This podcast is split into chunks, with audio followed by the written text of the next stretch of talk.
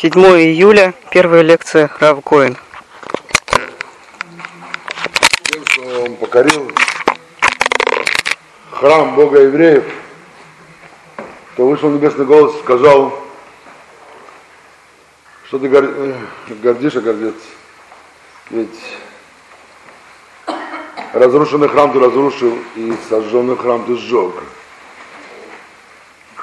И мы сказали, что храм был разрушен прежде самими евреями, в духовном смысле, когда евреи нарушениями заповедей они как бы потеряли право на то, чтобы иметь храм. И на его конце только завершил этот процесс, когда разрушил его физически. Наши мудрецы задают такой вопрос в Талмуде: а в чем, в принципе, была причина разрушения храма? Почему был разрушен первый храм? Что у нас такие преступления совершили евреи, что из-за этого они должны были принести такую страшную участь — разрушение храма? Мы уже говорили о том, что многие евреи не верили, что когда-нибудь храм может быть разрушен. И отвечают, что поскольку евреи нарушили, не просто нарушили заповеди, а нарушили три самых тяжелых заповеди. Что это три самых тяжелых заповеди? Это три заповеди: запрет идолопоклонства, запрет убийства и запрет прелюбодеяния. Мы говорили о том, что были периоды, когда евреи поклонялись идолам, в частности, у 10 колен, и в Иудее это появилось. Междуусобные войны – это убийство, братоубийство, и запрет прелюбодеяния. Мы говорили о Шломо, и были еще и другие случаи. Чем эти три запрета выделяются от остальных?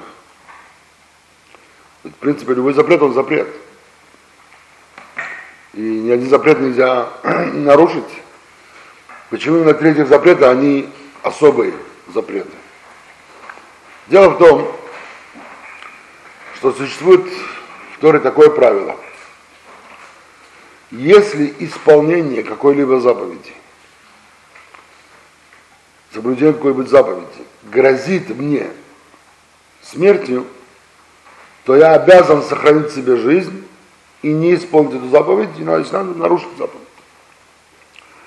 Потому что сохранение жизни – это величайшая заповедь. И если исполнение другой заповеди грозит мне аннулированием этой заповеди сохранение жизни, то Тора дает не только нагромождение заповедей, но еще дает иерархию заповедей. В каком случае, если, скажем, сталкиваются две заповеди, и нужно поступиться одной из них, иначе невозможно, то какой из них надо поступиться? Какой приоритет заповеди? Классический пример. Представьте себе, вот Москва, живет еврей у себя на квартире, соблюдает субботу. И вдруг в субботу к нему врывается его сосед Вася. Говорит: слушай, Авраам, ты электрик хороший, а у меня телевизор испортился. Идем быстро починить телевизор. Слушай, я не могу сейчас, суббота. Какая суббота? Динамо Спартак играют. Ты что, какая суббота? Быстро прирежу сейчас. И он знает, что Вася может прирезать. Что он должен сделать? Идти чинить телевизор, нарушить субботу? Либо же ставить под угрозу, что Вася может снова творить. Если он чувствует, что угроза, она, так сказать, реальная, он обязан, обратите внимание, обязан нарушить субботу и починить телевизор и спасти себе жизнь. И точно так же, как мы нарушаем субботу ради больного человека, и мы еще будем говорить детально о том, как мы обходимся с больными в разных состояниях в субботу, когда мы будем изучать заповедь субботы.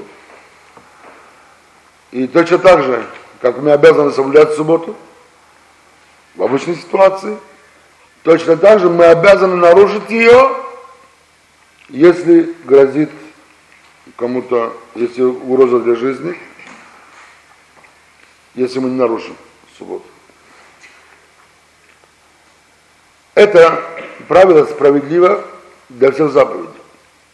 Скажем, что человек болен. Еврей болен. Врачи сказали, что для этого березня конкретно необходимо есть свинину. Еврей обязан пойти и купить свинину, и приготовить вкусное блюдо от свинины, и сказать: благословен ты, Господь, сотворивший все, как мы благословляем на еду, и съесть свинину. Обязан, обратите внимание. Это вот это правило, которое мы сказали, что перед угрозой жизни отступают все заповеди. Исключением являются три заповеди. Вот те три заповеди, о которых мы сейчас говорим. То есть если угроза жизни, она связана с тем, что нужно нарушить заповедь идолопоклонства, как мы приводили примеры, вот евреи, которые во времена инквизиции Хмельницкого отдавали свою жизнь, чтобы не изменить своей вере. Точно так же, если говорят еврею: убей вот того человека, либо мы убьем тебя, он должен отдать себя на убиение и не убить того человека. И также в случае прелюбодеяния.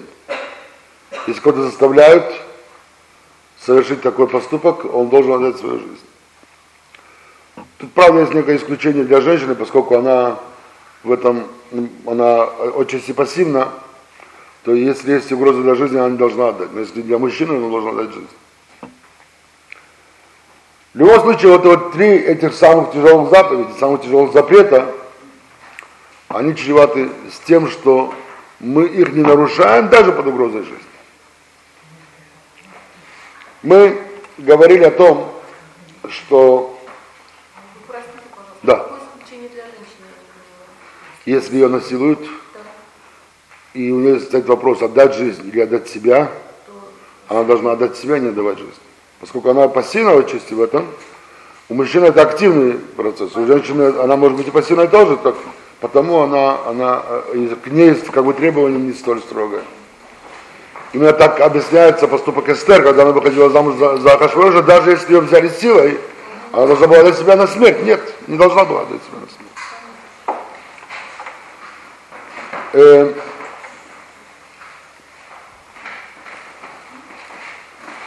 Мы говорили о том, что главное назначение человека в этой жизни – это исправление самого себя. И исправление, которое идет в параллель с совершенствованием личности. Достигнуть совершенства личности в переносном смысле это означает стать царем самого себя, властвовать над собой. Царь. Это имеется в виду следующее. У нас есть, в нашем организме есть три центра, которые помимо важнейших физических функций имеют еще и духовные функции. Это наш мозг, наше сердце и наша печень. Когда расположение должно быть такое, что посредством мозга человек должен властвовать над своими эмоциями, то есть сердцем, и властвовать над своими страстями, которые выражаются в печени. Почему именно в печени? Потому что печень – тот орган, который питает кровь. А страсти всегда связаны именно с горячностью крови, с бурлением крови. Человек, который хочет стать царем самого себя, он должен именно вот так построить свою личность, чтобы разум управлял чувствами и управлял страстями. Слово «царь» на еврейском языке – это «мелех».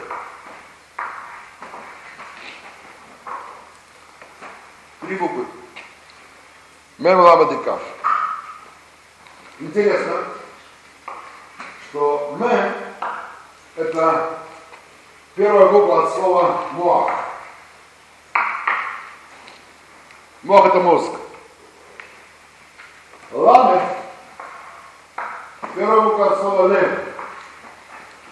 Лев – это сердце. Каф – это каф софит, то есть в конце слова каф пишется вот таким образом, кто знает иврит. И обычно в начале слова пишется вот так. Каф – это первая буква от слова «кавед». «Кавед» – на печень. Обратите внимание, то есть быть царем – это означает, чтобы твой мозг, твой разум властвовал над сердцем и над печенью. То, что вы сказали, это заложено в самом слове «царь». Обычно люди думают, царь – это быть царем для других, властвовать другими. Наше понимание быть царем – это, в первую очередь, быть царем над самим собой. Царем самого себя. Конечно, эта задача очень тяжелая. Это работа на всю жизнь. И очень трудно достигнуть этого в полном размере. Дай Бог, чтобы нам это удавалось в отдельных случаях. И чтобы, приобретая опыт, постепенно мы смогли быть царями самого себя во всех случаях жизни. Это удается отдельным праведникам, отдельным людям, которые достигают этих высот. Большинство из людей постоянно меняют эту систему приоритетов. А именно, самое тяжелое состояние – это когда меняется порядок. Когда вдруг оказывается, что бушующие страсти, то есть кавет, печень, они властвуют разумом человека и направляют. И человек определяет свои поступки не путем разума, а путем того, что страсти диктуют разум. Интересно, что когда этот порядок меняется, то мы получаем слово «келем». Я сейчас специально напишу нам суффикс, чтобы не запутать слушателей. И это слово имеет два значения. С одной стороны, это значение «келем». «Келем» это означает стыд, позор. То есть человек, который действует таким образом, это человек, который позорит самого себя. И еще и другое значение этого слова, если расставить точки другие, это «клум». Что такое «клум» на иврите, кто знает? Ничего. То есть как человек ты превращается в ничто. Есть и некое среднее значение, среднее как бы положение. Это когда эмоции управляют разумом, когда сердце управляет разумом. Это слово я не вижу как софит. Это слово лемех. Кто немножко знает, что такое лемех? Лемех это растяпа. Человек неуравновешенный. То есть человек эмоциональный, который управляет своей жизнью вспышками эмоций. Вот как его эмоция подсказала, так он поступил. Правильно, неправильно, это уже другой вопрос. Это вот, то есть как бы посредственное значение. Получается, теперь, возьмем сейчас три этих запрета. Если человек, возьмем сначала запрет идолопоклонства, самое разумное, самое логичное, самое простое и незыблемое – это вера в единого Бога. Абсолютно единого Бога. Любое отклонение от этого, вера в какую-либо другую систему или какой-либо идола, это означает, что какой орган из этих трех человек нарушает себе? Разум. Как ты можешь предположить разумным способом, что есть в мире некий другой властелин, кроме единого Бога? То есть предположив такое, или поступив соответственно этому, и служив идолам, человек разрушает себе основу разума. Убийца, он должен прежде всего убить чувство в себе. Чтобы убить другого человека, сначала нужно убить свое сердце. Получается, что убийством человек разрушает свое сердце, свои чувства. Как бы нужно сделать из сердца камень, образно говоря. В то же время, нарушение запрета прелюбодеяния, это означает разрушить свою печень. не как физический орган, как его функция духовная в человеке. Это значит быть с необузданными страстями. Нарушив третий запрета, как бы еврейский народ нарушил всю эту систему. Люди, народ уже не был в состоянии быть тем, кем они должны были быть, царем самих себя. Это понятие царя было разрушено как в каждом еврее того поколения, так же и во всем народе, когда есть система царь-народ. А если это разрушено, то уже и храм теряет смысл. Вот почему, как бы еврей, нарушив третьих заповедей, тем самым поступились и потеряли право иметь храм, который позволяет человеку достигнуть того состояния мэлэх оптимальным образом, наивысшим образом.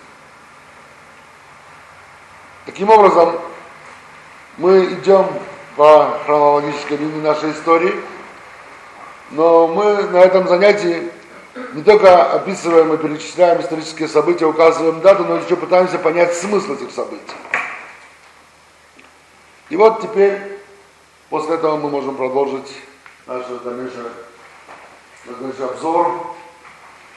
И мы начнем его с построения второго храма, как мы уже сказали вчера, который был в 3408 году. Итак, часть евреев из Вавилонии возвращается в Эрец-Исраэль. Заново строится государство Израиль. Правда, оно не имеет полную независимость, поскольку само разрешение пришло от персов. И евреи политически были, безусловно, находились под главенством персов. Так же, как и сегодня Израиль. Нельзя назвать его свободной страной, свободным государством. Хотя реально он имеет границы. И у каждого гражданина Израиля есть паспорт израильский. Но говорить в полном смысле о свободе, безусловно, невозможно, потому что Израиль во многом подчинен, в первую очередь, от Америки. И зависимость, она очень сильная, и экономическая, и в военном смысле, и в политическом смысле. Безусловно, Израиль не может двинуть пальцем без того, чтобы согласовать свои шаги с Америкой. А настоящая свобода еврейского государства – это когда еврейское государство, оно не находится в зависимости ни от кого, а само управляет самим собой и совершает свои поступки на основе собственных интересов в первую очередь. А не потому, что какие другие государства диктуют ему свои условия. Правящий орган в период второго храма назывался Кнессет ха-Гдола. В русском переводе это означает «Великое собрание». В состав этого органа входило 120 самых выдающихся мудрецов той эпохи, в том числе и пророков. Ну, самыми главными такими деятелями государственными, которыми были Эзра, Нахемия, Мордехай, герой истории Пурим, тоже входил в состав этих мудрецов. Пророк Даниил, последние пророки еврейские тоже входили в состав этого органа. Еврейские мудрецы и пророки, они знали одно. Они знали, что если уже процесс галута начался, то это будет длинный-длинный многовековой процесс. И что на самом деле построение второго храма – это некое временное явление. Я не знаю, что второй храм тоже должен будет быть разрушен. И тогда они пытались осмыслить, если процесс-то галута многовековый процесс, а сейчас они вот через 70 лет всего лишь вернулись уже снова и построили новое государство, то с какой целью Всевышний дал им это сделать? Есть какое-то намерение, которое имеет не какое-то локальное временное значение, а глобальное в том смысле, что значение этого возвращения, временного возвращения, и влияние этого должно распространяться на весь ход Галута, многовекового и многодычного времени Галута. И мудрецы, они поняли это так, что самое важное сейчас, в период, когда Всевышний дал возможность заново вернуться в страну, это создать систему, которая сможет продержать учение Торы и чтобы Тора не забылась в народе на протяжении всех этих веков. Почему? Обратите внимание, Тора, учение Торы, состоит из двух частей, из двух разделов. Есть письменная Тора, пятикнижие, то, что мы называем, кумаш. Есть устная Тора. Когда самоучение практически применимо, это именно устная Тора. А письменная Тора – это всего лишь лаконичная запись устной Торы. И поэтому, если сохранить только письменную Тору, без устной Торы невозможно с ней жить, невозможно исполнять заповеди, потому что детализация заповедей, она именно в устной Торе, именно в устном предании. И народ пока все время жил вместе, на одной территории, имел возможность сохранить устную Тору в устной форме, в устном предании, в устных традициях. Почему? Потому что она передавалась из поколения в поколение, потому что Тора построена так, что если кто-то в чем-то ошибется, то тут же ошибка будет обнаружена остальными людьми, поскольку все имели одинаковое предание, начиная с горы Синай, начиная с Моисея. И поэтому не было опасности, что устное предание, оно забудется или исказится. Если кто из вас, например, вот пришел при чтении Торы в синагоге, наверняка бывало так, что чтец допускал какую-то ошибку в чтении. Какова обычная реакция публики в это время? Тут же все кричат, тут же вернись себе, прочитай правильно. Малейшая ошибка в одну букву, один гласный звук неправильно произнесенный, его возвращают снова, тут же весь зал говорит, тут же кричат, поправляют ему. И пока он не прочитает это правильно, его не дают ему дальше читать. То есть такая система очень строгая, да, именно сохранение традиций без малейшего искажения.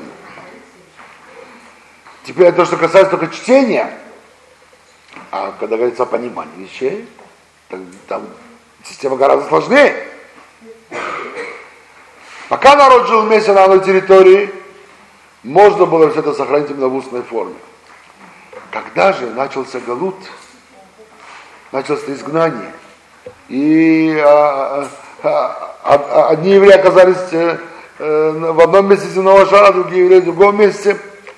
Нет уже возможности сверить знания, нет уже возможности поправить ошибки. То, что каждая община получила, вот с этим она идет дальше. Если где-то что-то исказилось, то искажение могло остаться уже на века. И тогда вместо одной Торы получается много Тор. У каждой общины будет своя Тора, как это нельзя было этого допустить. И тогда наши мудрецы пришли к выводу, что необходимо записать устную Тору. Хотя изначально Тора запрещает это делать, потому что она хочет, чтобы именно в устной форме сохранилось устное предание, потому что Тора – это книга жизни, и передача должна быть именно в устной форме, чтобы учитель рассказывал и показывал, как живется с Торой. На жизненный пример, то это было возможно, пока народ жил на одной территории. Когда начинается изгнание, то это уже стало невозможным. И мудрецы решили, что это такое же состояние, как нарушить один из запретов Торы, чтобы сохранить жизнь всему народу, как мы нарушаем субботу, чтобы для сохранения жизни. И началась подготовка к записи, систематизации и записи устной Торы. Надо сказать, что усилия, которые были приложены для этого, были очень великие, очень большие. Потому что собрать все учение Торы со всего народа, записать, это огромный труд, это огромная работа. Надо сказать, что это был очень верный шаг, потому что вот 10 колен, о которых мы говорили вчера, они пошли в изгнание, не имея записанной устной Торы. И, к великому сожалению, со временем они потеряли Тору, я же ушли от веры.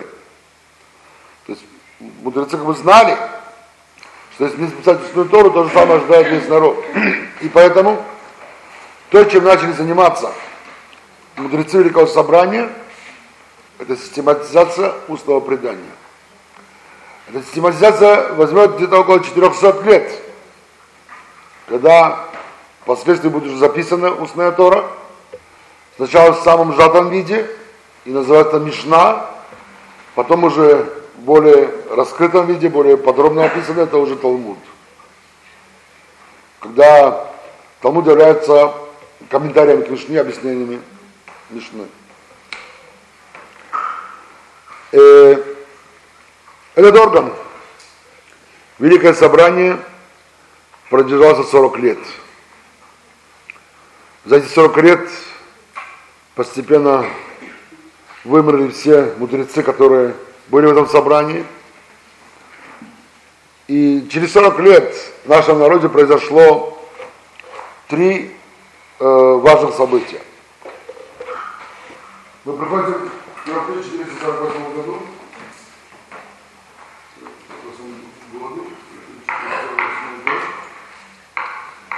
И в этом году произошли в нашей истории три важных события. Первое. Да, 3448 год. Первое событие – это прекратилось существование Кнессет ха-Гдола, вот Великое Собрание Мудрецов. Второе важнейшее событие. В этом году скончался последний еврейский пророк. Звали его Малахи. И начиная с того периода у нас больше нет пророков. Несколько слов о пророках. В нашем народе постоянно были пророки. Если принять за дату создание еврейского народа, исход из Египта и год дарования Торы на горе Синай, кто помнит, в каком году это произошло? Посмотрите свои записи. В 2448 году. То есть пророчество у нас продолжалось. Вот 2448 год. Пророчество у нас продолжалось сколько времени? 1000 лет. От 2448 года до 3448 года. Все это время в нашем народе были пророки различных уровней. От самого низкого уровня пророчества до самого высокого. Что имеется в виду низкий и высокий? Самый низкий уровень пророчества – это когда человек получает пророчество, то есть информацию от самого Творца. Это есть пророк. Пророк – это человек, который общается напрямую с Богом. Но это общение, оно... может быть, на том уровне, на котором, который зависит от самого человека, насколько он очистил свой сосуд, насколько он очистил свою личность и избавил от недостатков. И наша личность представляется в Кабале как сосуд. Всевышний посылает постоянно благодать свыше. Вопрос в том, можем ли мы эту благодать воспринять или нет. Если у нашего сосуда горлышко оно широкое, то мы можем воспринять как бы большую долю благодати. Если горлышко оно узкое, то и благодать, которая посылается бесконечно свыше, она не воспринимается нами, потому что мы не пропускаем, не можем вместить его в себе. И поэтому работа над собой – это как бы расширение сосуда для того, чтобы вместить эту благодать. Были пророки низкого уровня, которые получали пророчество, скажем, только о себе или о каком-то близком кругу людей, и только на короткий срок. Были пророки, которые получали пророчество о более широком кругу народа, на более широком круге народа, на более длительные сроки. Самые выдающиеся пророки – это те, которые получили пророчество обо всем человечестве до конца истории. Хотя пророков вот первых уровней, низких уровней, Среди нашего народа было миллионы. Еврейский народ – это народ пророков. И а таких, которые получали пророчество на века и тысячелетия вперед, было 48. Интересно, что 48 тоже не случайная цифра. В нашем поучении говорится о том, что самый высокий уровень развития человека – это 50 ступеней мудрости. Моше Рабейну, он достиг 49-й ступени мудрости. 49-й ступени. Он был наивысшим пророком. То есть самый великий пророк всех времен – это Моше. Все остальные пророки стоят на ступень ниже. Какова у них ступень? 48. Так и число пророка было тоже 48. И начиная с того времени в мире больше нет пророчеств.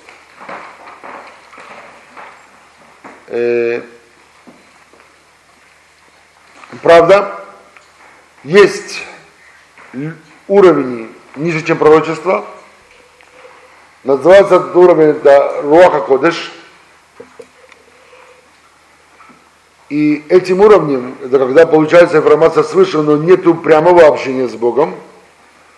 Как бы эта информация, она посылается человеку именно в его сознании, но нет ощущения, которое имеет пророк, это именно от самого наслаждения, от самого процесса общения с Богом. Что? Руах ха-Кодеш. Дословно перевод это Святой Дух. То есть праведники, мудрецы, которые получают информацию на таком уровне, люди с таким уровнем есть и по сегодняшний день. Конечно, у каждого поколения их очень мало, только отдельные избранники, но они есть. Но что касается пророческого уровня, с тех пор уже никто этого не постигал. Есть обещание у нас, и также сказано у самих пророков, что к нам вернется пророчество, и ясновидение в своей полноте с приходом Машиаха. Когда придет Машиах, то каждый еврей, он станет пророком, и ясновидение достигнет такой степени, что каждый из нас сможет посмотреть, скажем, сосуд и знать, что там находится. Снаружи. То есть не будет преград, материальных преград, когда духовный взор он будет не будет объято все. Третье событие, которое произошло в этом году, это покорение Израиля Александра Македонского. В это время Александр Македонский начал свои походы, он одолел персов, сверг Персидскую империю и установил греческую власть и в Европе, и в Азии, и в том числе он покорил и сам Израиль. Интересно, что предание рассказывает такую деталь. Евреи знали, что они не могут противостоять силе греческой армии, и поэтому, когда Македонский со своей армией подошел к Иерусалиму, было решено ему покориться, потому что сопротивление не имело смысла. И хотя наш народ – это народ чудес, но, видимо, чтобы удостоиться чуда, надо быть на определенной высоте. А люди того поколения чувствовали, что они не находятся уже на той высоте. Тем более, что самые видные пророки и мудрецы тех поколений уже вымерли к тому году, мы уже сказали. Последним, кто остался живым из членов Великого Собрания, был мудрец по имени Шимон ха-Цадик, Шимон Праведник. Он был также и главным коэном, то есть первосвященником. Когда Македонский подошел к городу, то открылись двери города, и вышел оттуда Шимон ха-Цадик в белом одеянии главного Коэна и преподнес со своей свитой и преподнес ключи от города Македонского, символический знак покорения. И в это время произошло одно странное событие. Когда Шимон ха-Цадик приближался к императору, то вдруг император соскочил с коня и поклонился Шимону ха-Цадику в ноги. Все в окружении императора пришли в изумление. Такого не было никогда. Обычно все поклонялись Македонскому в ноги, чтобы он кому-то поклонился, такого никогда не было. И спросили его потом, что ты сделал? Великий император, как это? Ты пришел покорить город, он тебе покоряется, ты ему кланяешься в ноги, что там, что это такое? Он сказал, я вам скажу, почему это произошло. Я никогда вам не говорил, но когда мы идем на сражение, накануне сражения мне приходил образ человека в белом одеянии. Я знал всегда, когда этот образ приходит ко мне, мы это сражение выигрываем. И так оно и было. Сейчас этот образ, я увидел его вживьем, потому я поклонился. Македонский был поклонник, так сказать, можно было правильно понять его образ мыслей. Но суть этого явления, она такова, что и захваты всех империй, в том числе Греческой империи, и все войны, которые происходят на земле, и все, что происходит с народом мира, это все вращается вокруг оси, которая называется еврейский народ. И покорение Греческой империи, и все это было связано с судьбой еврейского народа. Это главная ось человечества, главная ось истории человечества. Все остальные народы как бы вращаются вокруг этой оси. И вот это видение, которое приходило Македонскому, оно олицетворяет это правило, которое нам известно. Интересно, что сам Македонский, он, покорив Ближний Восток, двинулся дальше на сторону Дальнего Востока, дошел до границ Индии, покорил эти территории, современная Иордания, Пакистан, Афганистан, Иран, Ирак. Но потом внезапно повернул снова на запад, дошел до территории города Вавилона, бывшей столицы Вавилонской империи, который к тому времени уже был разрушен, и решил его отстроить, но это не удалось. Он внезапно заболел и умер.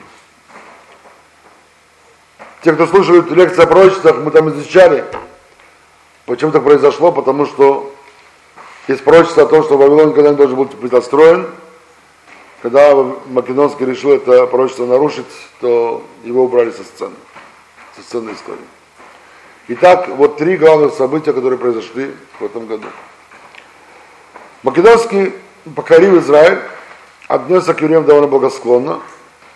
Было известно, что те народы, которые ему не противостояли и покорялись, то обычно Македонский проявил лянку милосердия, если кто ему сопротивлялся, то он был очень жестокий по отношению к ним. И также милосердно он отнесся к евреям и узнал, что евреи каждый седьмой год не обрабатывают землю. Это есть у нас заповедь субботнего года. Так же, как среди дней у нас есть суббота, так и среди лет у нас есть суббота. И если мы в седьмой день не занимаемся мирскими делами, обычными повседневными делами, то в субботний год главным образом мы не занимаемся сельскохозяйственными работами, не обрабатываем землю и даем земле отдохнуть. Когда об этом узнал Македонский, то в седьмой год он освободил Израиль от платежа ежегодной пошлины, которую он значил. Хотя один курьез все-таки имел место с Македонским. Мы уже сказали, что Македонский был идолопоклонником. И хотя, согласно одной из версий, его учителем был Аристотель, но все равно, с религиозным мирозрение, оно было и многобожество. Мирозрение многобожества. И когда он увидел Иерусалимский храм, это великолепие, он изъявил свое императорское желание о том, чтобы было бы хорошо, чтобы в храме стояла его статуя. Что это такое для евреев, вы можете легко понять. Это полностью подрывает все, что собой представляет храм. Но пойдите и скажите Македонскому. Это расценит как неуважение к нему, как оскорбление, понимаешь, что он будет вытворять после этого. И главари народа посовещались, как быть. Евреи должны отдать жизнь за это, не позволить этому. Но, конечно, надо сначала, может быть, найти какой-то ход, какой-то возможность избежать этого, не проливая кровь. И тогда было высказано такое предположение. Пришли к Македонскому, предложили ему так. Объяснили ему, так сказать, очень деликатно, что для евреев это противопоказано. Факт, что ни одна статуя там не стоит и запрещено. Но ты, великий царь, пожелал поставить свою статую, чтобы увековечить свое имя здесь, правильно? Мы это сделаем лучшим образом. Мы увековечим твое имя. Как? Каждого мальчика, который родится у нас в этом году, мы назовем его твоим именем Александр. Тогда твое имя останется в нашем народе на века. Ну, хорошее приложение, правильно? Еврейский мозг сработал. Да? Ну, израильское македонское принято приложение. И на самом деле всех мальчиков, родившихся в этом году, в Израиле назвали именем Александр. И с тех пор Александр — это как бы еврейское имя, которое уже есть во всех поколениях. И не было принципиальных проблем с греками в период Македонского. Проблемы начались уже после него. Дело в том, что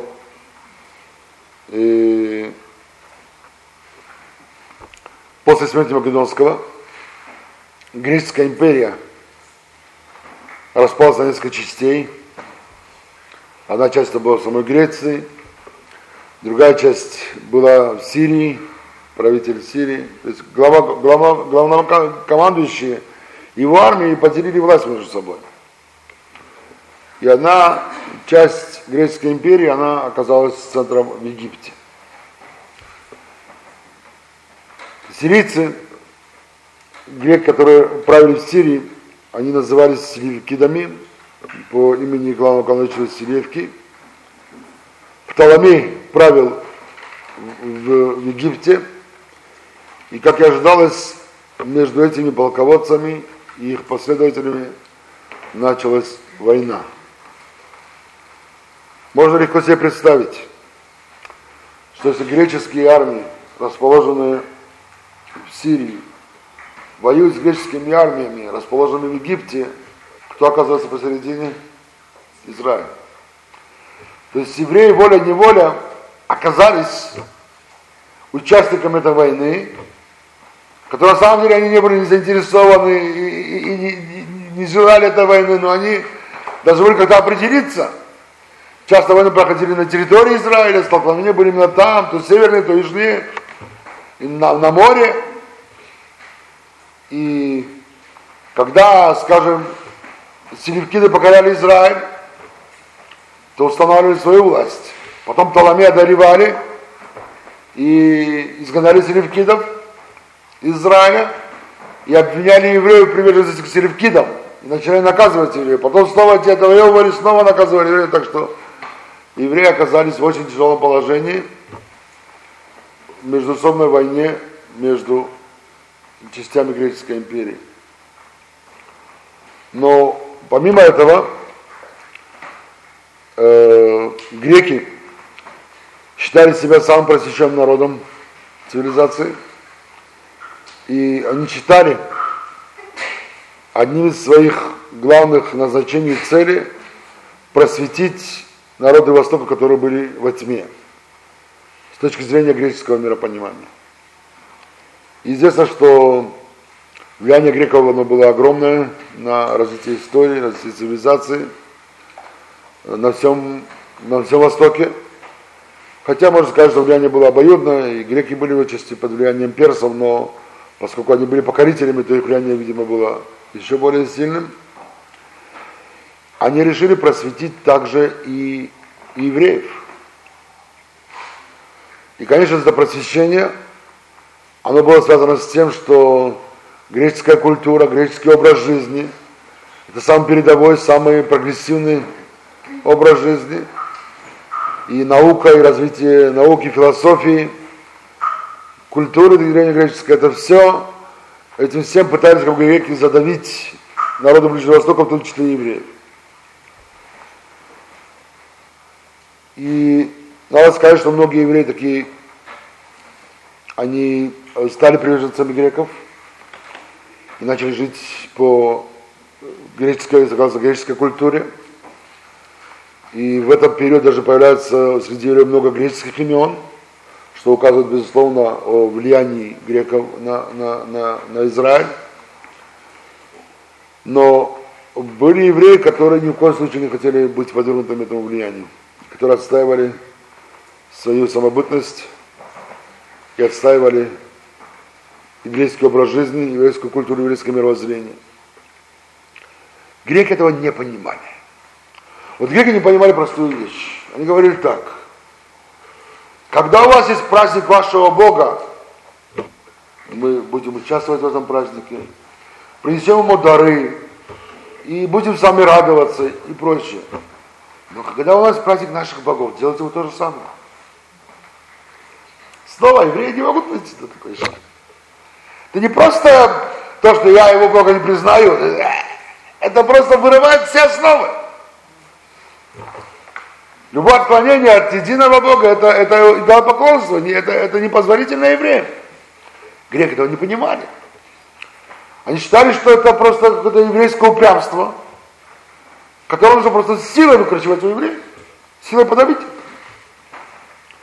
Таким образом, началось это вот засилие греческое, когда греки устанавливали целый ряд указов, запрещающих евреям изучение Торы, и люди наказывались за это, запрещающим евреям исполнение заповедей, и евреям не разрешали исполнять субботу, не разрешали делать обрезание, отмечать новолуние. Кто обычно изучает историю Хануки, знает эти детали наверняка более подробно. Обычно эти вопросы обсуждаются именно в связи с праздником Хануки. Они дошли до того, самый, может быть, страшный, ужасный указ был тот, что каждая девушка, которая выходила замуж, должна была первую брачную ночь провести с греческим наместником. И как в это время вообще евреи умудрялись делать свадьбы, как в это время наш народ сохранился, это тоже, видимо, одно из великих чудес.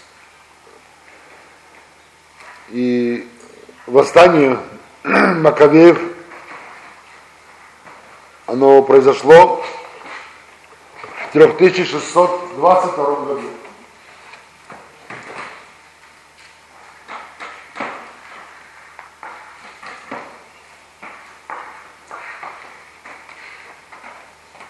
Когда группа евреев взбунтовалась против греков и начала собирать отряды с населения, устраивать партизанские нападки на греков и постепенно изгнала греков из территории Израиля. В 3622 году был освобожден храм от греков, который был осквернен греками. Там были статуи греческие, стояли и прочее. Надо было все вычистить, надо было это все заново обновить.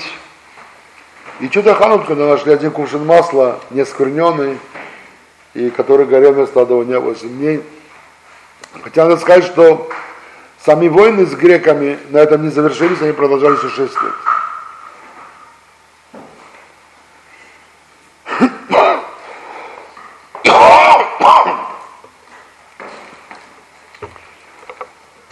Семейство Маккавеев, поскольку оно возглавило восстание, после изгнания греков оно заняло царский пост. Один из них Шимон, один из братьев Маккавеев, остальные были убиты в разных битвах, стал царем. И народ того желал, и сам он, видимо, этого желал. Может быть, даже у него были самые благие намерения, потому что царская власть, например, сплачивает народ, объединяет народ. Но с точки зрения Торы это был очень опрометчивый шаг, поскольку царство в нашем народе дано колену Иуды. И царь Давид являлся именно из этого колена. И после уже прихода царя Давида царство отдано именно ему и его потомкам. И никто другой не имеет права быть царем. Вы видели, как были наказаны 10 колен, которые тоже заняли все время царский престол. Хотя у этого еще свои другие корни. Но при всем то благе, которое оказало семейство Маккавеев для народа, сплотив народ против греков, тот факт, что они заняли еще и царскую должность, посчиталось им преступлением. И впоследствии, через 200 лет правления династии Маккавеев, не остался ни одна живая душа не осталась из этого семейства. Сегодня у нас нету потомков Маккавеев. Они были все вырезаны, впоследствии все были убиты. И объяснять, что было наказание за то, что они заняли должность, которую запрещено было им занимать. Однако, пойдем по порядку. Поскольку Маккавеи они были из семейства Коаним, и их предок Йоханан был главным коэном, то они тоже, Шимон, был и царем, и главным коэном. Как бы он занимал две самые важные должности в народе. И административную должность царя, и духовную должность главного священника, главного коэна. Также продолжалось его сыном, внуком. Его внук Янай тоже занимал обе эти должности. Проблемы возникли с детьми Яная. У Яная было два сына, старший Гиркан и младший Аристобул. Когда Гиркан захотел, тоже как и отец, и праотец его, занимать обе должности, и царскую, и духовную, на что Аристобул возразил, он сказал: братец, выбирай одну из двух, одну займите, другую дай мне. На этой почве возникла ссора между братьями, и в народе половина народа пошла за одним братом, половина за другим братом, и была большая опасность междуусобной войны. В это время постепенно Римская империя начинает свое стремительное развитие. Она начинает распространять свою власть, уже начиная от Рима и ближе в сторону Востока, захватив страны Южной Европы, придя на Ближний Восток, захватив Сирию. Помпей, известный полководец, он был тот, кто привел свои войска первыми на территорию Сирии. И тогда братья решили обратиться к Помпею. Вот у нас есть ссора, у нас есть опасность войны, народ разделен на два лагеря, и вот-вот должна разыться страшная междуусобная война. И, может быть, ты нас рассудишь, и тем самым поможешь нам преодолеть эту войну. Помпей это рассудил, но рассудил он по-римски. Чтобы объяснить, что такое рассудить по-римски, расскажу вам историю, которая говорится в Талмуде, связанную с Александром Македонским. И это мышление, это и тоже римское мышление, греческое, оно было очень близко друг к другу. Когда Македонский покорил одну из стран, и царь той страны тоже покорился ему без битвы, и устроил в его честь большой пир. Во время этого пира вдруг вошел один из министров и сказал царю, что приехали две мужчины издалека, у которых очень необычная ссора, тяжба судебная. Я не понял, если ты можешь принять их на это. Царь сказал, сейчас время, я сейчас принимаю Македонского, сейчас не время для судебных разборов. На что Македонский ответил, нет, пригласи их, я хочу видеть, как ты судишь свой народ. Хорошо, пригласите их. Ну, скажите, в чем дело, в чем проблема. И вот рассказывает один, великий царь, мы живем по соседству, наше владение, соседнее владение. Я знаю, что между нашими владениями есть некая территория, которая у нас считается нейтральной. Но я знаю, что эта территория принадлежала его предкам. И поэтому я прошу, чтобы вы издали указ за то, чтобы эта территория отошла вот к моему соседу. Что вы говорите, вторая сторона? Нет, я знаю, что эта территория принадлежала его предкам, надо ему отдать эту территорию. Ну, необычность такого спора была в том, что обычно всегда в споре люди хотят забрать себе то, о чем они спорят. Тут же наоборот, они спорят о том, чтобы отдать друг другу. Как же рассудить? И тогда царь спросил одного дня, скажи, пожалуйста, у тебя дети есть? Да. Кто? У меня сын. Сколько ему лет? 20 лет. Но у тебя есть? Да. Кто? Дочка. Сколько ей? 18 лет. Пожените их, отдайте в эту землю, и будете рады. Ох, какой великий царь, какой мудрый царь, спасибо тебе. Они обнялись и радостно ушли. Македонский смотрел на это очень удивленно и выразил свои сомнения по поводу справедливости этого решения. Спросил его царь, как мы вырешили такой спор? Говорит, у нас, говорит, такие споры решаются иначе. Как? Что вы спорите так? С одного голову, с другого голову, и ваши территории, совсем нейтральные, и честные, царскую казну. А чем речь? Как может быть иначе? Это то, что есть римское, греческое право, да? На что царь ответил ему, скажите, великий император, у вас животные водятся в вашей стране? Конечно, водятся. И солнце всходит? Конечно, всходит. Теперь я понимаю, почему оно всходит, только ради животных, потому что люди были недостойны солнца. Если у вас такое право, то у вас солнце недостойно всходить. Вот примерно так рассуждал и Помпей. Когда два брата обратились к нему с просьбой разрешить их спор, он разрешил не тебе, а мне. Таким образом, как бы евреи сами напросились на то, чтобы Помпей ввел свои войска на территорию Израиля и установил свою власть. Власть Рима. Он Аристобула забрал себе вообще в плен, назначил Гиркана и царем, и главным коэном, хотя Гиркан уже должен был во всем подчиниться ему. И таким образом пришла в Израиль власть Рима. Постепенно эта власть становится все более ожесточенной, она все менее и менее считалась интересами евреев, что со временем вызвало большое восстание евреев против римлян. Это восстание очень подробно описывает древнерусский историк Флавий, о котором мы говорили уже и упоминали его, упоминали об особом отношении нашего к Флавию, но все-таки он был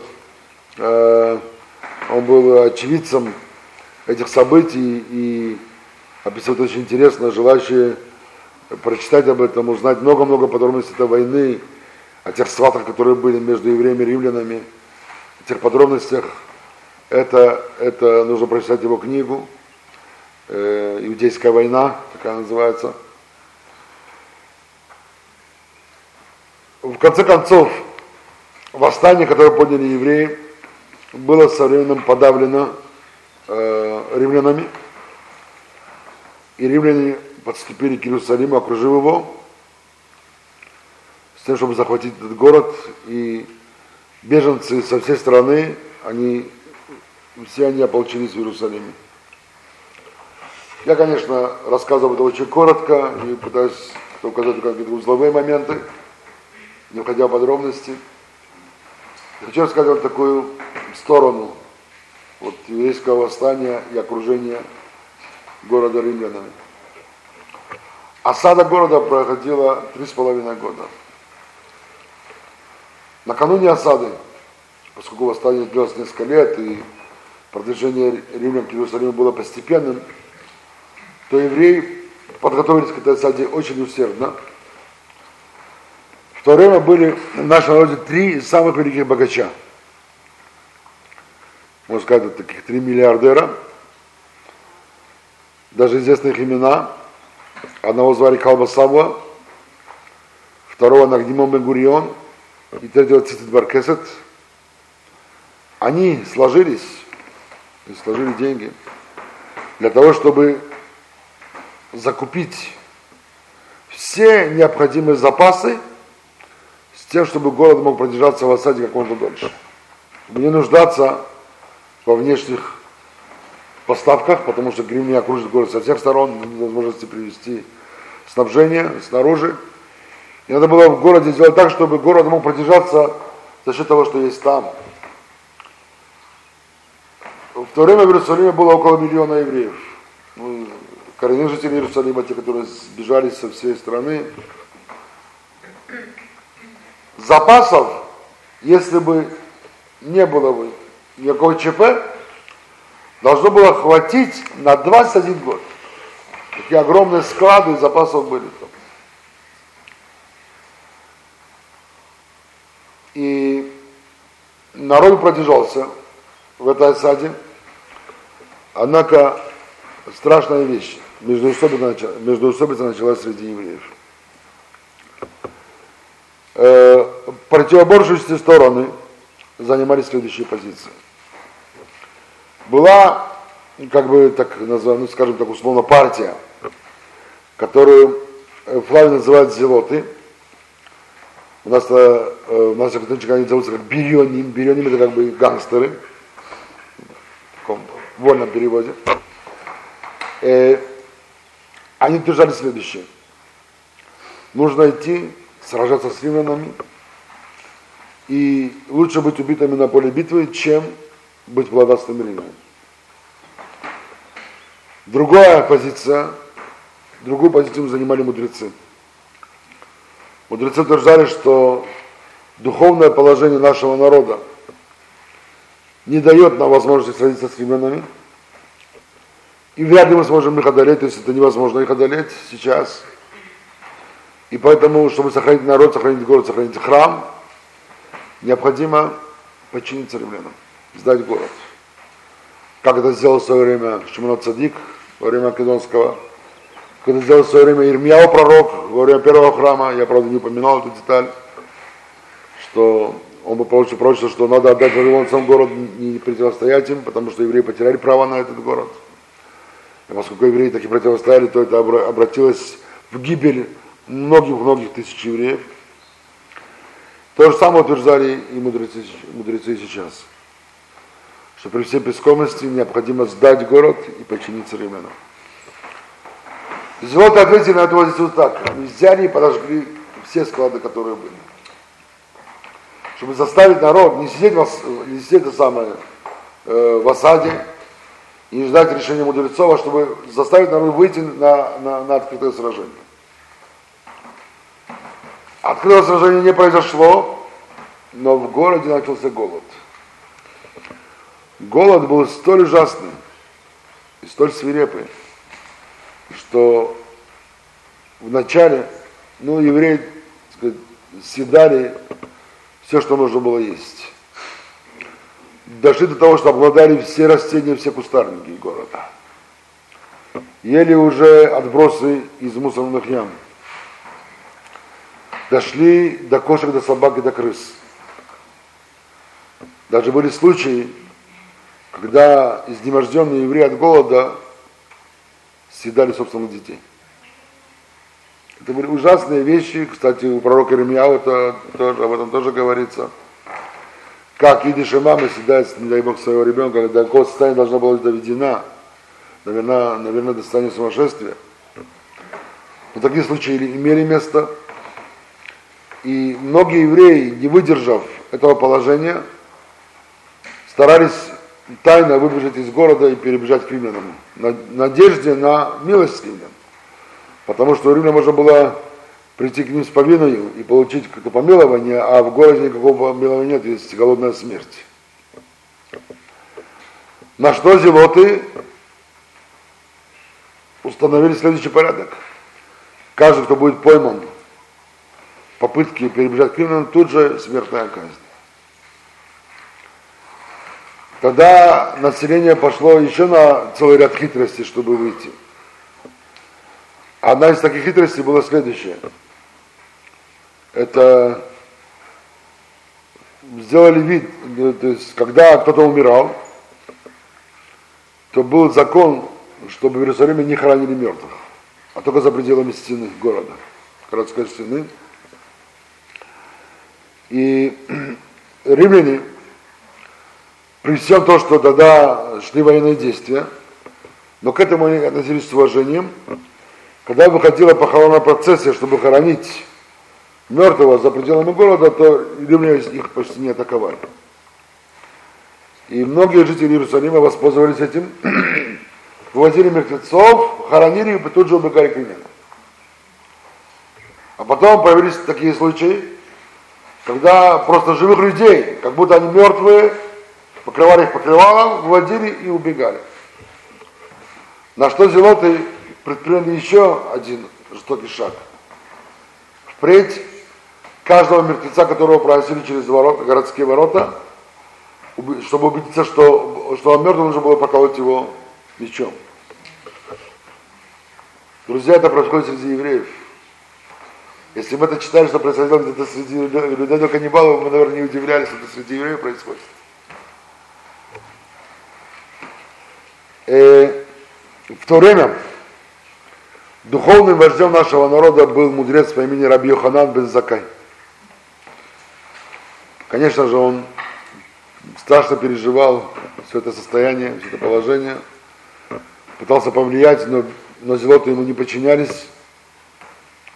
Но одна картина, она, видимо, привела его к решению на отчаянный шаг. Что было за картина? Как-то он шел по улицам полуразваленного Иерусалима, везде валялись трупы, люди, ходящие проголодь. Вдруг он увидел, обратил внимание, что она, девушка, идет вслед за ослом, который еще оставался жив, потому что принадлежал одному затой персоне. Что она делает? Она ждет, пока осел спает свои надобности. Тут же набрасывалась на это и все это разгребала руками, чтобы найти, может быть, что-то осталось непереваренное в желудке осла, чтобы это можно было помыть и съесть. Когда это увидел Раби Йоханан, он взревел, как это, чтобы еврейская девушка в таком положении оказалась, в такой страшной беде. Подошел он к ней и сказал: дочь моя, чья ты будешь? Чья ты будешь? Ее ответ поразил Раби Йоханан бен Закай. Он сказал: я дочь Накдимона бен Гуриона. Одного из миллиардеров, который сделал эти запасы, это его дочь. В таком состоянии находится. Что было с другими?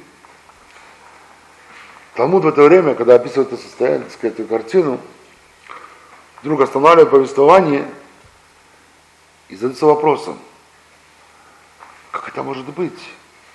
Этот человек, такой праведный человек, так Даниил Гурион, он свое богатство не пожалел для народа. И сказал, он пожалел такую огромную сумму денег. Ведь сказано, что в псалмах у Давида сказано, Давид был пророком, мы это говорим в Беркат Амазон, «Нарайти гамзаканти велорайти цадикнея завы за ромива кашлахами». От молодости до старости я еще не видел, говорит Давид, чтобы цадик, праведник, был настолько оставлен от Бога, чтобы его потомство просило подаяние, просило хлеба. Вдруг здесь нет этого правила?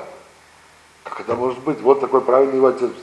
Столько он скинулся ради народа, и вдруг ее дочь в таком состоянии, задает вопрос, а почему это так? И дает такой ответ, что каждый еврей, он должен отделять от своих доходов десятину. То есть еврей, у которого бюджет месячный, он положительный, если, конечно, он в долгах, тогда он не должен отделять десятину, он сам нуждающийся. Но если у него есть прибыль, его бюджет положительный, то он должен десятую часть своей прибыли отложить на благотворительные нужды. То есть найти людей, нуждающихся людей и отдать деньги им. Будь то больные люди, будь то бедные, тот, кто нуждается в этих деньгах, надо найти, ты обязан это сделать, чтобы деньги пошли на пользу другим людям. Правда, есть свой приоритет, кому отдавать в первую очередь эту десятину. В первую очередь мы ищем обычно близкое окружение родственников, все родители нуждаются, мы им отдаем, брат, сестра, ближайшие родственники. И только если в нашем окружении все, слава Богу, обеспечены, тогда мы уже отдаем это людям дальним, жертвуем синагоги, отдаем чашицы Торы. Но каждый еврей, у которого есть бюджет положительный, ежемесячный бюджет, то с каждого месяца дохода он должен отделять 10% и отдавать это на такие нужды. И вот отвечает Талмуд, что все эти огромные пожертвования, которые делал Накдимон бен Гурион, не превысили этих 10%, не достигли 10%, которые он должен был отдать. Поэтому он не исполнил свою эту мицву, поэтому могли быть наказаны его потомки. То есть какие могут быть требования к людям, чтобы они исполняли заповеди с предельной точностью. Когда увидел эту картину, Раби Йоханан бен Закай вознес он руки к небесам и сказал: «Великий Боже, Ты праведный судья.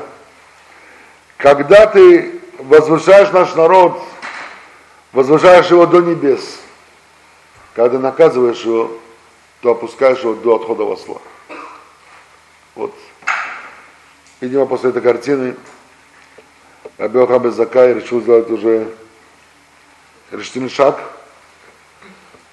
И для этого он призвал на тайное совещание одного из главарей зелотов, который к тому же был его родственником. И он сказал: до каких пор вы будете отдавать народ на побиение, такую ужасную смерть? Неужели вы не понимаете, что ваш ход он неправильный? На что руководитель золота признался. Рэбе, он говорит: я знаю, что это ошибка, я уже понял, что это неправильно. Но что я могу сейчас сделать? Я сам придерживался этого мнения. И сейчас любая моя попытка высказать иные позиции вызовет то, что мои же друзья меня убьют. Хорошо, говорит Раби Йоханан бен Закай, тогда, может быть, ты мне поможешь в одном. Да, скажи, какая нужна помощь, я помогу тебе. Скоро мы объявим о моей смерти. Когда меня будут проносить через ворота, то попытаюсь в это время быть там и сделать так, чтобы мои тела не прокололи. Ведь тогда кололи тела. Что так и произошло. Пустили сначала слух о его болезни, он уже был в преклонном возрасте. Через пару дней пустили слух о его смерти. Кстати, я сейчас говорю о болезни мудреца. Вчера мы получили известие о том, что Рав Зильбер находится в реанимации. И он в очень тяжелом положении. Я его видел до отъезда, несколько дней до отъезда, и он очень-очень-очень слаб. И чтобы наш урок и слова Торы, которые будем произносить сегодня и все это время, чтобы были рефуа шлема, Рав Ицхак Йосеф бен Лея Гитл. Так его зовут, Рав Ицхак Йосеф бен Лея Гитл. Что? Маккавеи тоже молятся. Да. И дай Бог, чтобы Всевышний послал ему. Потому что это человек, который сохранил русское еврейство, можно сказать. Он для многих тысяч русских евреев является буквально ангелом спасителем. Для меня лично, безусловно. И вот вскоре объявили о смерти Раби Йоханана бен Закая. и его ученики выносили его тело, и, как и было, постановили стражи, хотели поколоть, но в это время оказался тот глава, Бирюаним, который сказал, что неужели нашего мудреца мы проколем, нашего вождя мы проколем, это позор для нас на весь мир. Таким образом удалось, что тело Раби Йоханана бен Закая пронесли через ворота, и тут же его ученики направили в стан римлян, и вдруг заявляют римскому полководцу, это был Веспасиан, о том, что сам Раби Йоханан бен Закай, имя которого, безусловно, было ему известно, это был духовный вождь евреев, явился к нему. Веспасиан, конечно, уже принял Раби Йоханана бен Закая, и, входя к нему, Раби Йоханан бен Закай приветствовал его, сказал ему: «Привет тебе, великий император». Сказал ему Веспасиан: «Ты заслуживаешь смертной казни». По двум причинам. Во-первых, я не император, а император Нерон. Я только лишь полководец. Если называешь меня императором при живом императоре, значит, ты как бы восстаешь против живого императора, ты заслуживаешь смертной казни. С другой стороны, если я император, почему до сих пор не пришел ко мне? Не успел он закончить эту фразу. Вдруг пришел гонец из Рима, который заявил об убийстве Нерона и о том, что Сенат избрал Веспасиана своим императором.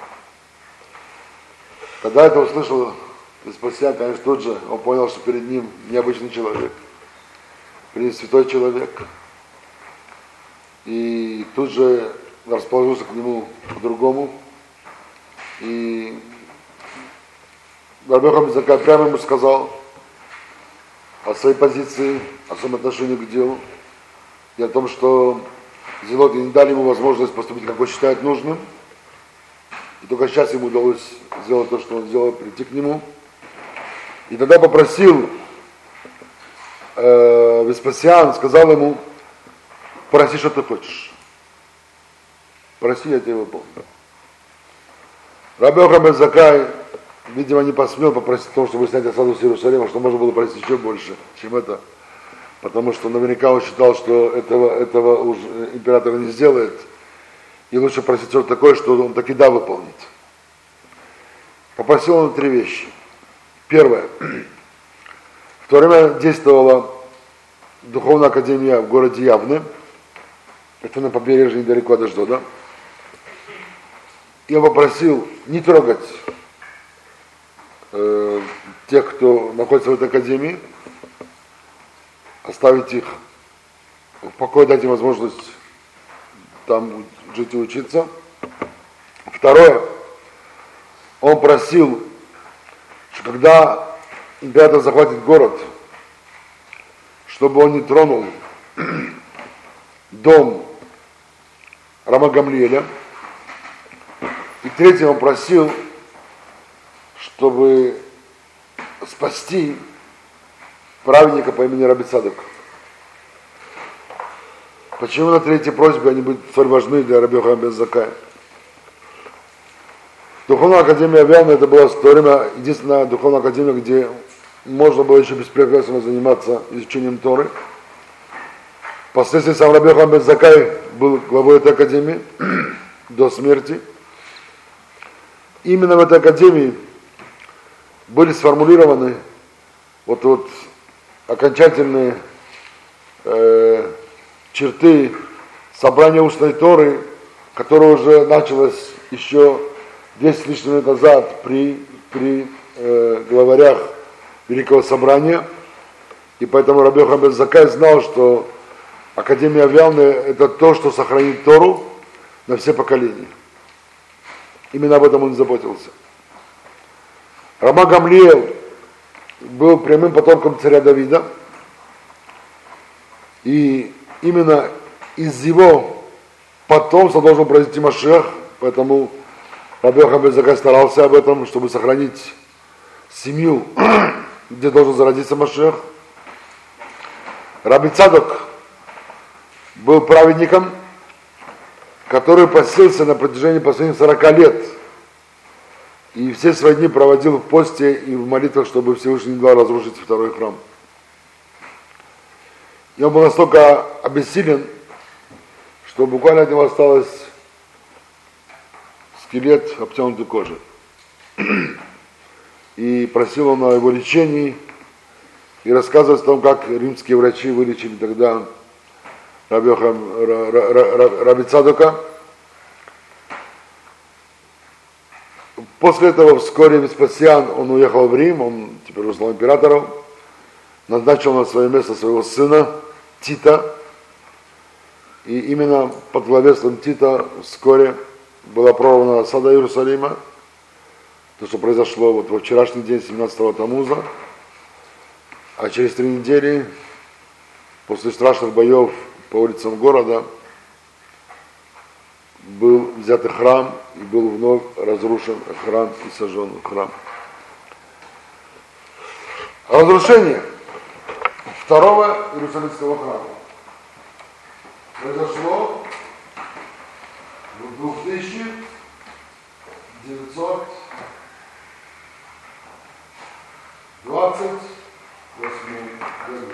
году. То есть второй храм простоял с 1408 года по 2928 год, то есть 420 лет. Первый храм простоял, можно сказать, 10 лет. Второй храм простоял 420 лет. Тут же для наглядности приведем эту дату современное летоисчисление. 2028 год приходится на 68 год новой эры.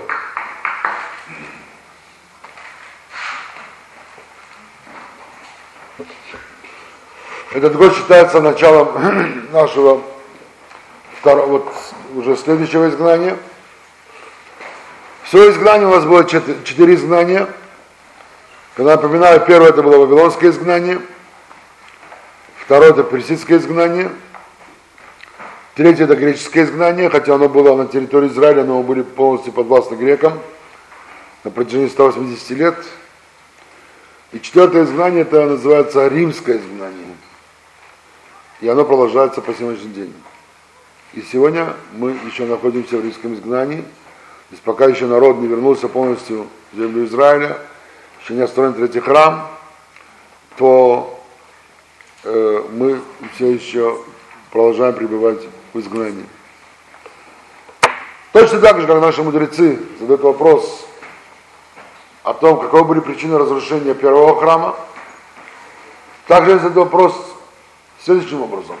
Ладно, первый храм был разрушен, потому что нарушали Тору и заповеди, но известно, что во втором храме народ сохранил Тору и заповеди.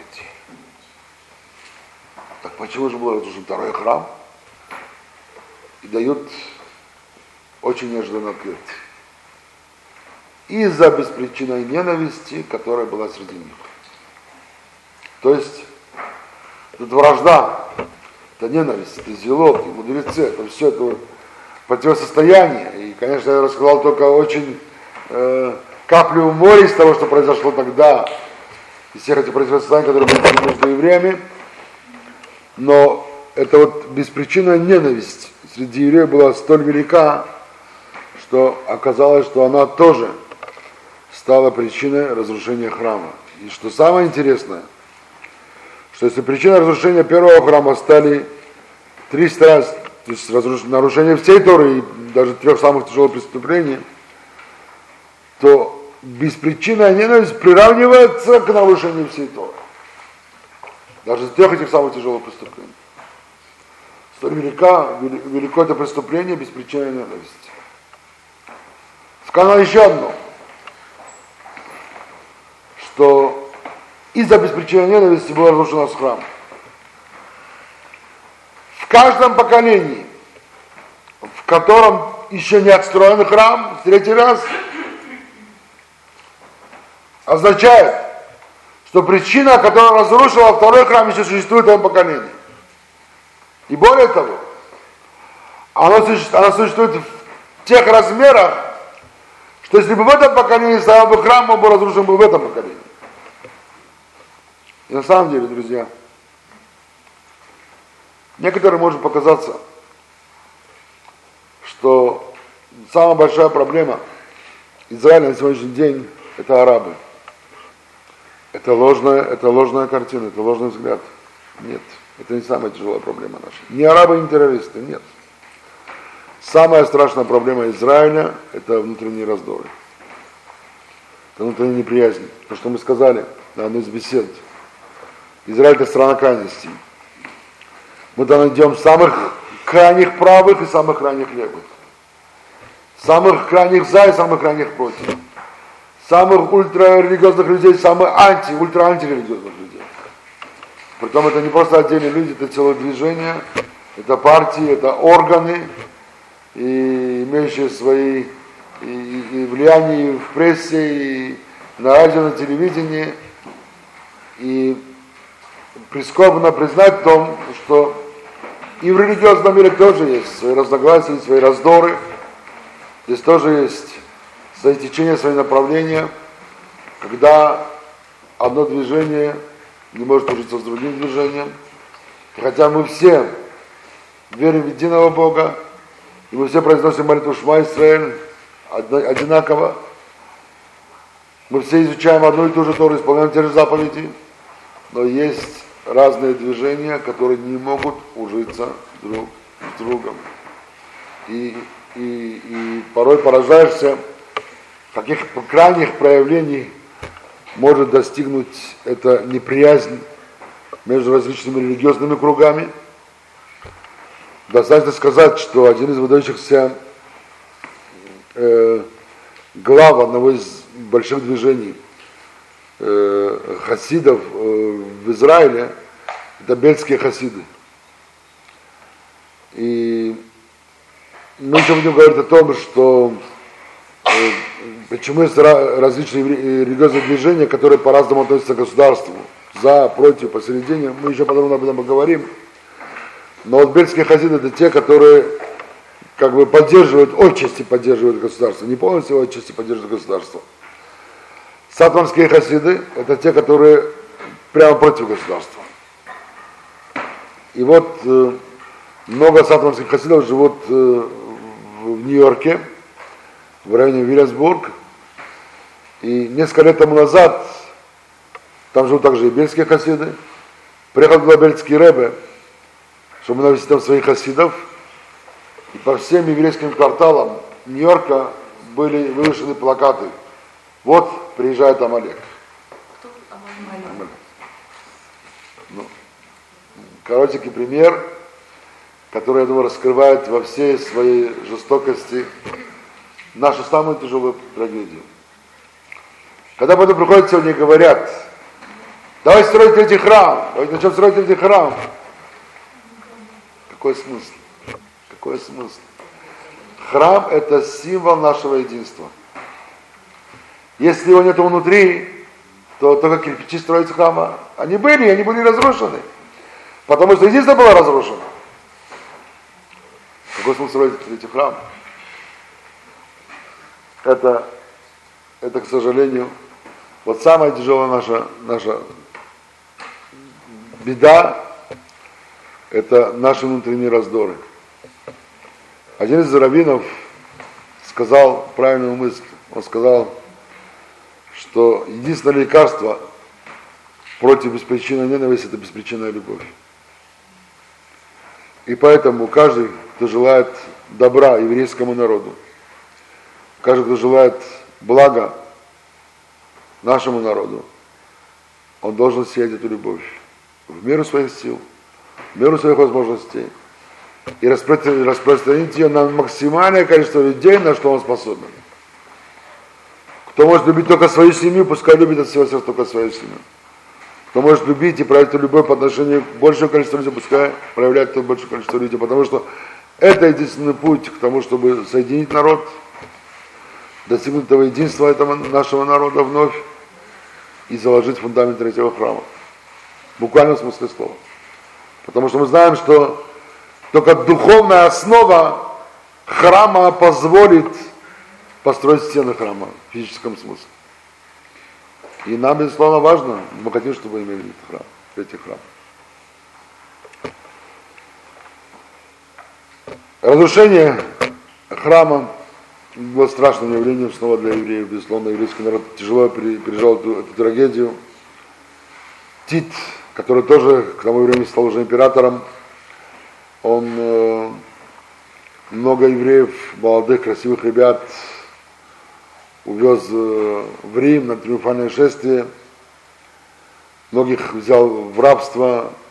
Еврейские рабы продавались за цену дневного корма лошади, так говорится, источников. То есть, людям не было цены. Можно было их продать. И вот когда мы читаем причитания 9 ава, там в этих причитаниях рассказываются различные истории из вот эпохи разрушения первого, второго храма. В одной из таких причитаний рассказывается о том, что как были захвачены брат и сестра разными римскими воинами и введены в плен в Рим, и там они оказались соседями, и вдруг как-то они встретились и разговорились, и выяснилось, что у одного из еврейский парень очень красивый, у другого еврейская девушка очень красивая, и они решили, давай их поженим, а детей разделим пополам, мы сможем сделать красивых рабов и рабынь. И таким образом они свели в одну комнату брата и сестру. Это было ночью. Они оба проплакали всю ночь, не зная, что брат и сестра, и даже не посмели прикоснуться пальцем друг к другу. И только когда утром начало расцветать, и взошло солнце, при свете солнца они увидели друг друга, тогда они обнялись, и таким образом оба испустили свой дух, брат и сестра одновременно. Это только одна маленькая история из тех многих римских историй, которые пережил наш народ во время римского изгнания. После разрушения храма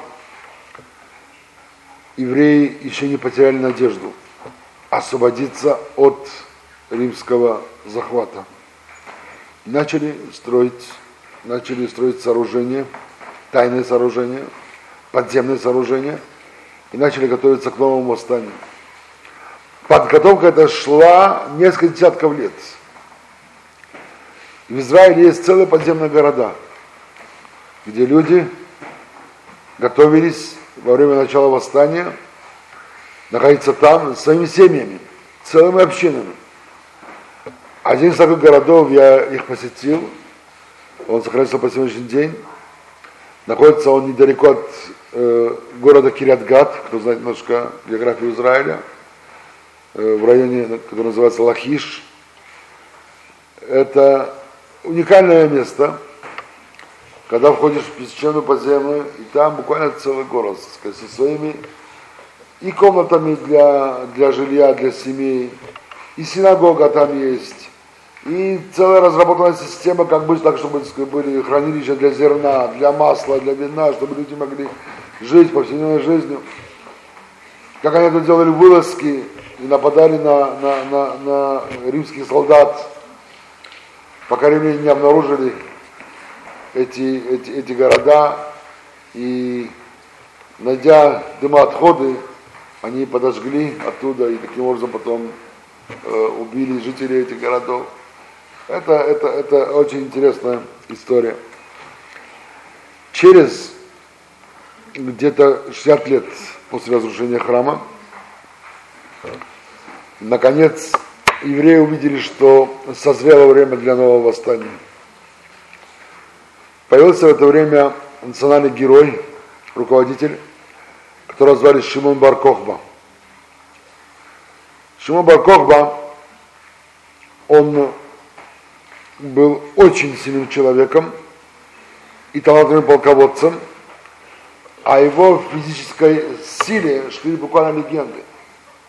О нем рассказывали, что он может на лету остановить летящую баллисту и кинуть ее в ногу подряд римлян. Он отбирал только особых отважных людей в свои войска, и он устраивал такой тест. Только тот, кто готов был собственноручно мечом отрубить себе мизинец, только их он принимал в свои войска. У него набралось таких 200 тысяч человек. Но мудрецы были очень против этого. Они ему сказали, как ты не имеешь права коричить святой народ. Он сказал, но я хочу, чтобы у меня в войске не было слабодушных людей, не было трусов. Какой я сделаю тест, чтобы убедиться, что у меня люди отважные воины? Сказали ему мудрецы сделать другой тест, без того, чтобы это было коричено, например, кто нас какого вырвет, дерево с корнем, вот тех и возьми. Он добавил еще 200 тысяч таких человек, которые вырывали дерево с корнем.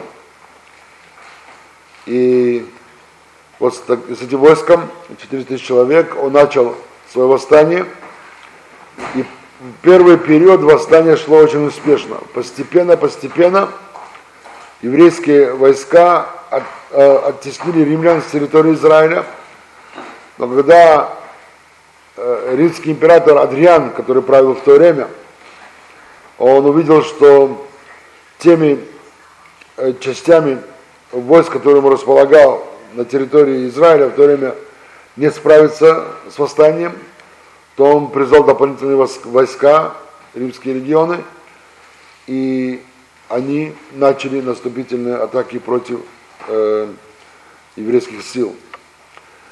Переворот восстаний наступил после того, как Бар-Кохба, воодушевленный, окрыленный многочисленными успехами, он во всеуслышание вдруг произнес такую фразу. Вознес руки к небесам и сказал: Богу наших отцов, мы не просим тебя о помощи, главное не мешай нам. Такая фраза, даже произнесенная частным лицом, она уже неуместна и, безусловно, она неправильно выражает то отношение, которое должно быть у нас с Богом. Когда же такая фраза произнесена главным полководцем, возглавляющим народ в ту эпоху, то это уже, видимо, на небесах расценили как Бар-Кохба недостойного человека, и восстание, которое должно было быть обречено на поражение. И хотя мудрецы вначале были очень воодушевлены победой Бар-Кохбы, даже были такие, которые думали, что вот-вот уже есть Машиах, и были такие, которые считали даже Машиаха. Я сам Раби Акива, который жил в то время, одно время и он думал, что Бар-Кохба Машиах, пускай Машиах бен Йосеф, не Машиах бен Давид, но все-таки Машиах. И после этого мудрецы отступили от него, и у Бар-Кохбы началось поражение одно за другим.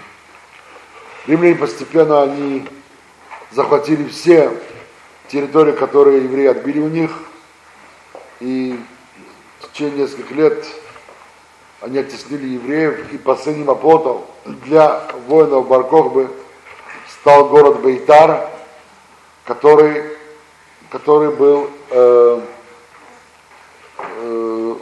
расположен в 30 километрах южнее от Иерусалима.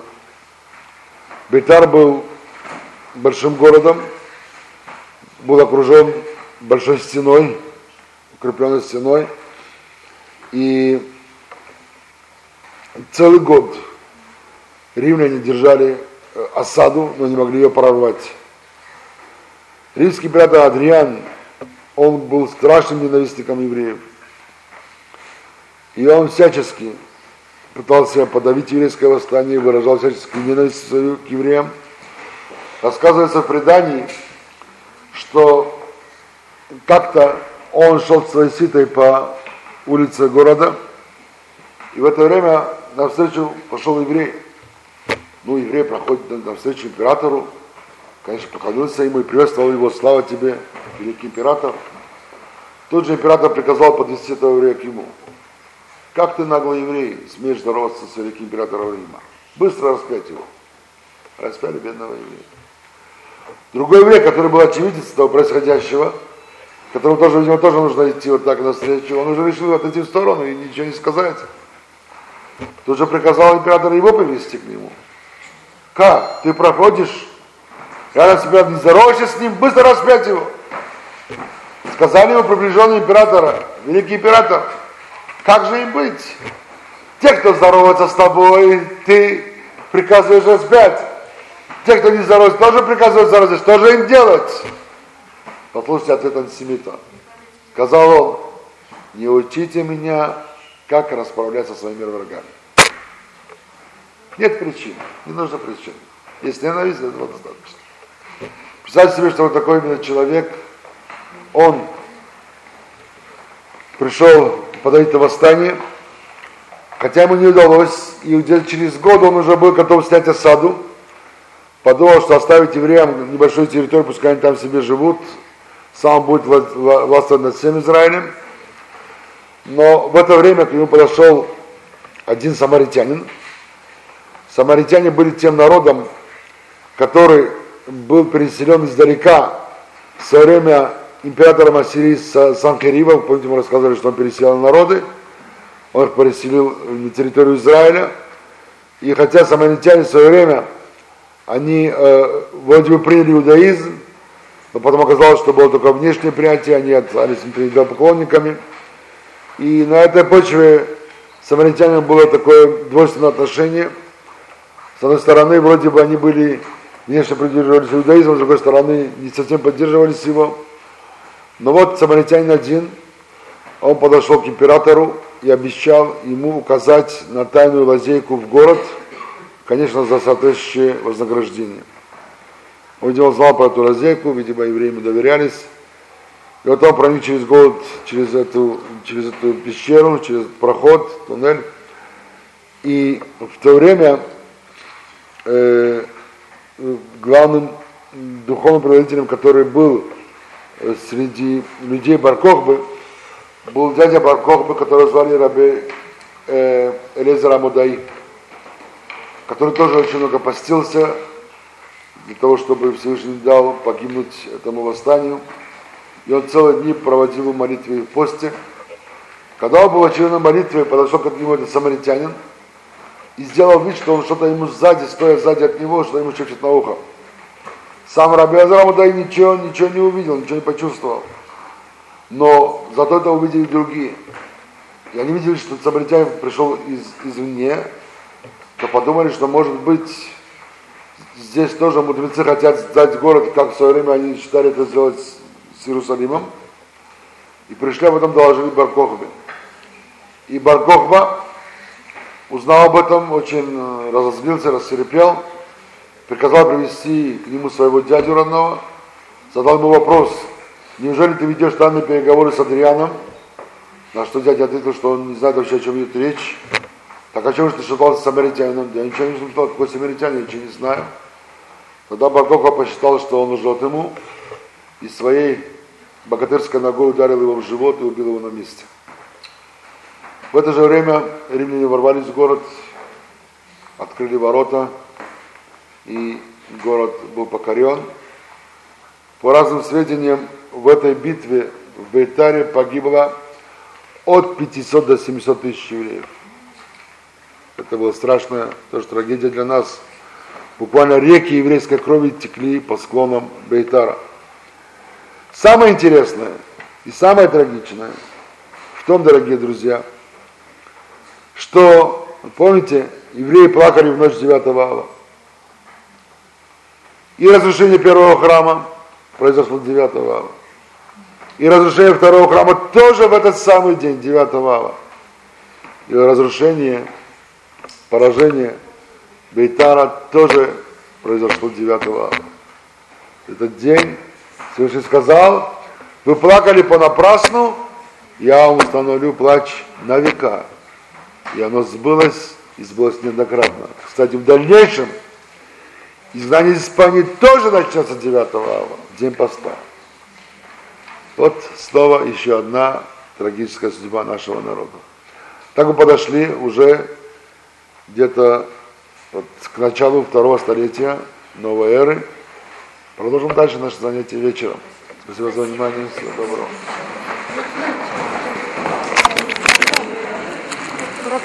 Да. Вы говорили, вот 10-я часть, да? Да. Обязательно должны